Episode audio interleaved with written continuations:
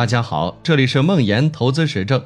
梦岩是且慢创始人，在互联网金融行业十余年，深入理解并实操美股、港股、A 股等多种投资方向。每周都会记录自己的实盘业绩和心得体会。感兴趣的话，可以关注梦岩的微信公众号。今天想和大家分享的是《数字游戏》这本书中提到的 O 型环理论，以及它和足球投资的关系。先来看看书中对 O 型环理论的描述。早在1993年，克雷默先生就发表了一篇名为《经济发展中的 O 型环理论》的文章。这个名称来源于一个高科技的小橡胶圈。这个橡胶圈当初被设计用来密封助推火箭的连接处缝隙。这艘1986年的推动火箭来头可不小，它的使命是帮助挑战者号航天飞机升天。在火箭发射之前，这些 O 型橡胶圈被储存在位于佛罗里达州卡纳维拉尔角的 NASA 肯尼迪航天中心。然而，由于气温太低，助推火箭的橡胶密封圈全部被冻坏，从而导致其中的热气泄漏，使得毗邻的外部燃料舱失效，最终机毁人亡。千里之堤溃于蚁穴，虽然其他环节都十分完美，但因为这样一个小失误，所有的一切都成了徒劳。克雷默认为，很多生产过程、任何时间，一群人被安排在一起工作，都可以被分解成一系列的任务，而其中的任何一个失误，都可能将产品的价值大大降低几个档次，或是断送整个团队的努力。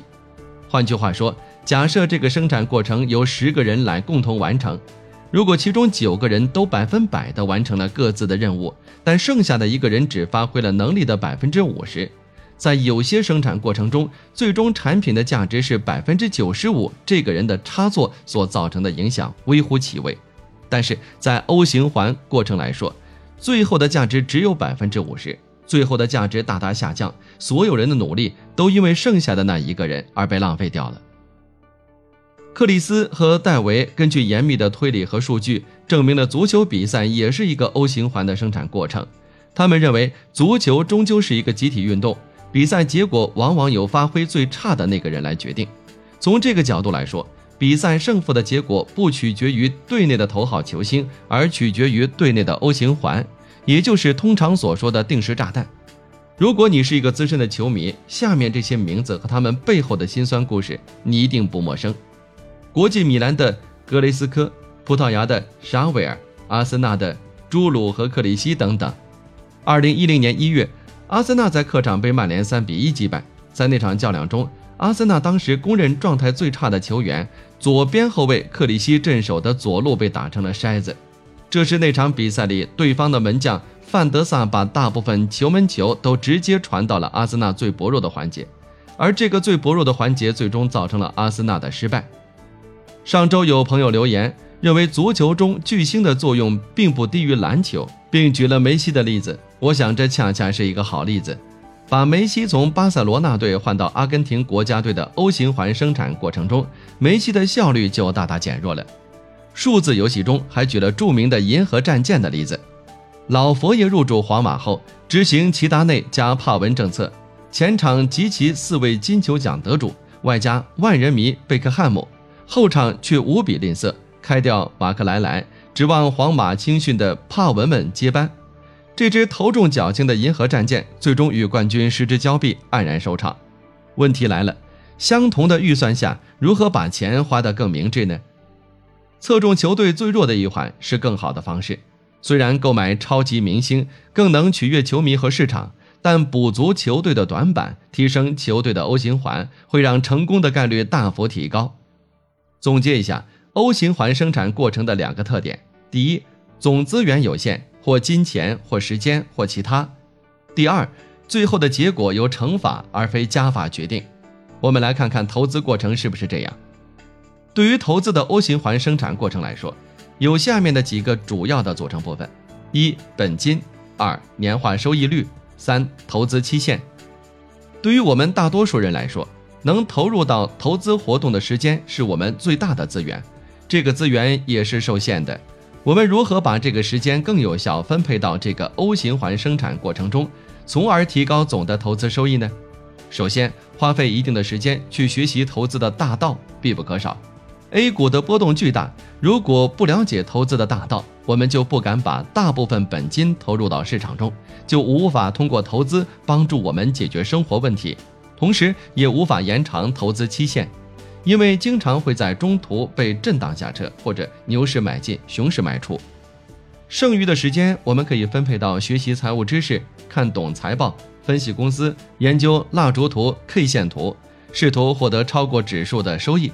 去把百分之八到百分之十二的长期收益率提高到百分之十五甚至更高。还有一种分配，就是把更多的时间分配给自己的工作和生活，努力提高自己可用于投资的本金。我觉得，对大多数人来说，花更多的时间去获取超额收益，比起花费同样的时间去提高自己的本金要难得多。更何况，其实大多数人获取的是负的超额收益。这两种分配时间的方式，就像前场佩奇四大金球奖得主和补足球队最弱一环带给我们的长期收益是截然不同的。再来举另一个和投资有关的例子：市场长期向上，但道路并非一帆风顺，总是由熊市和牛市组成。为了应对市场的波动，有各种各样的投资方式，有的更注重进攻，有的更注重防守。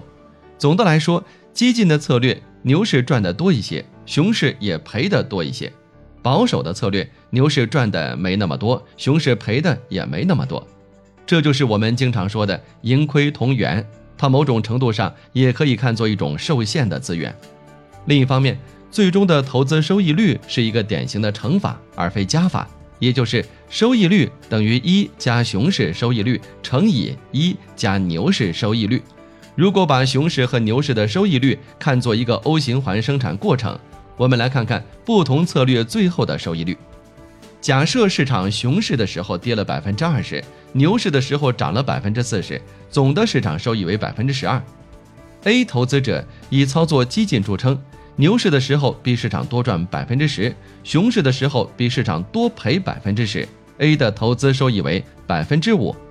B 投资者投资风格稳健，不见兔子不撒鹰，遵循祖师爷的教诲，熊市少赔，牛市跟上。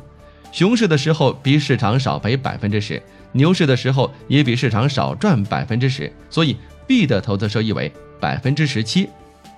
保守投资者 B 比激进投资者 A 多赚百分之十二，比起市场多赚百分之五，是不是很出乎你的意料呢？当然，你可能会说，我想做投资者 C，熊市不赔钱，牛市比指数赚的还多，那岂不是收益更高？呃，那就好比前场、中场、后场排名最高的球星全都收集到一个球队一样。还是那句话，盈亏同源也是一种资源受限。最后一句话总结一下，在资源受限的情况下，你只能将有限的资源投入到少数的几个生产过程中。如果最终的结果由这些生产过程的乘法决定，也就是 O 型环生产过程，那么你最好集中精力弥补短板。如果最终的结果由这些生产过程的加法决定，那么集中精力聚焦在长板上，少即是多，也许是更好的选择。我们的生活和工作中是不是有很多这样的例子？欢迎在留言区分享。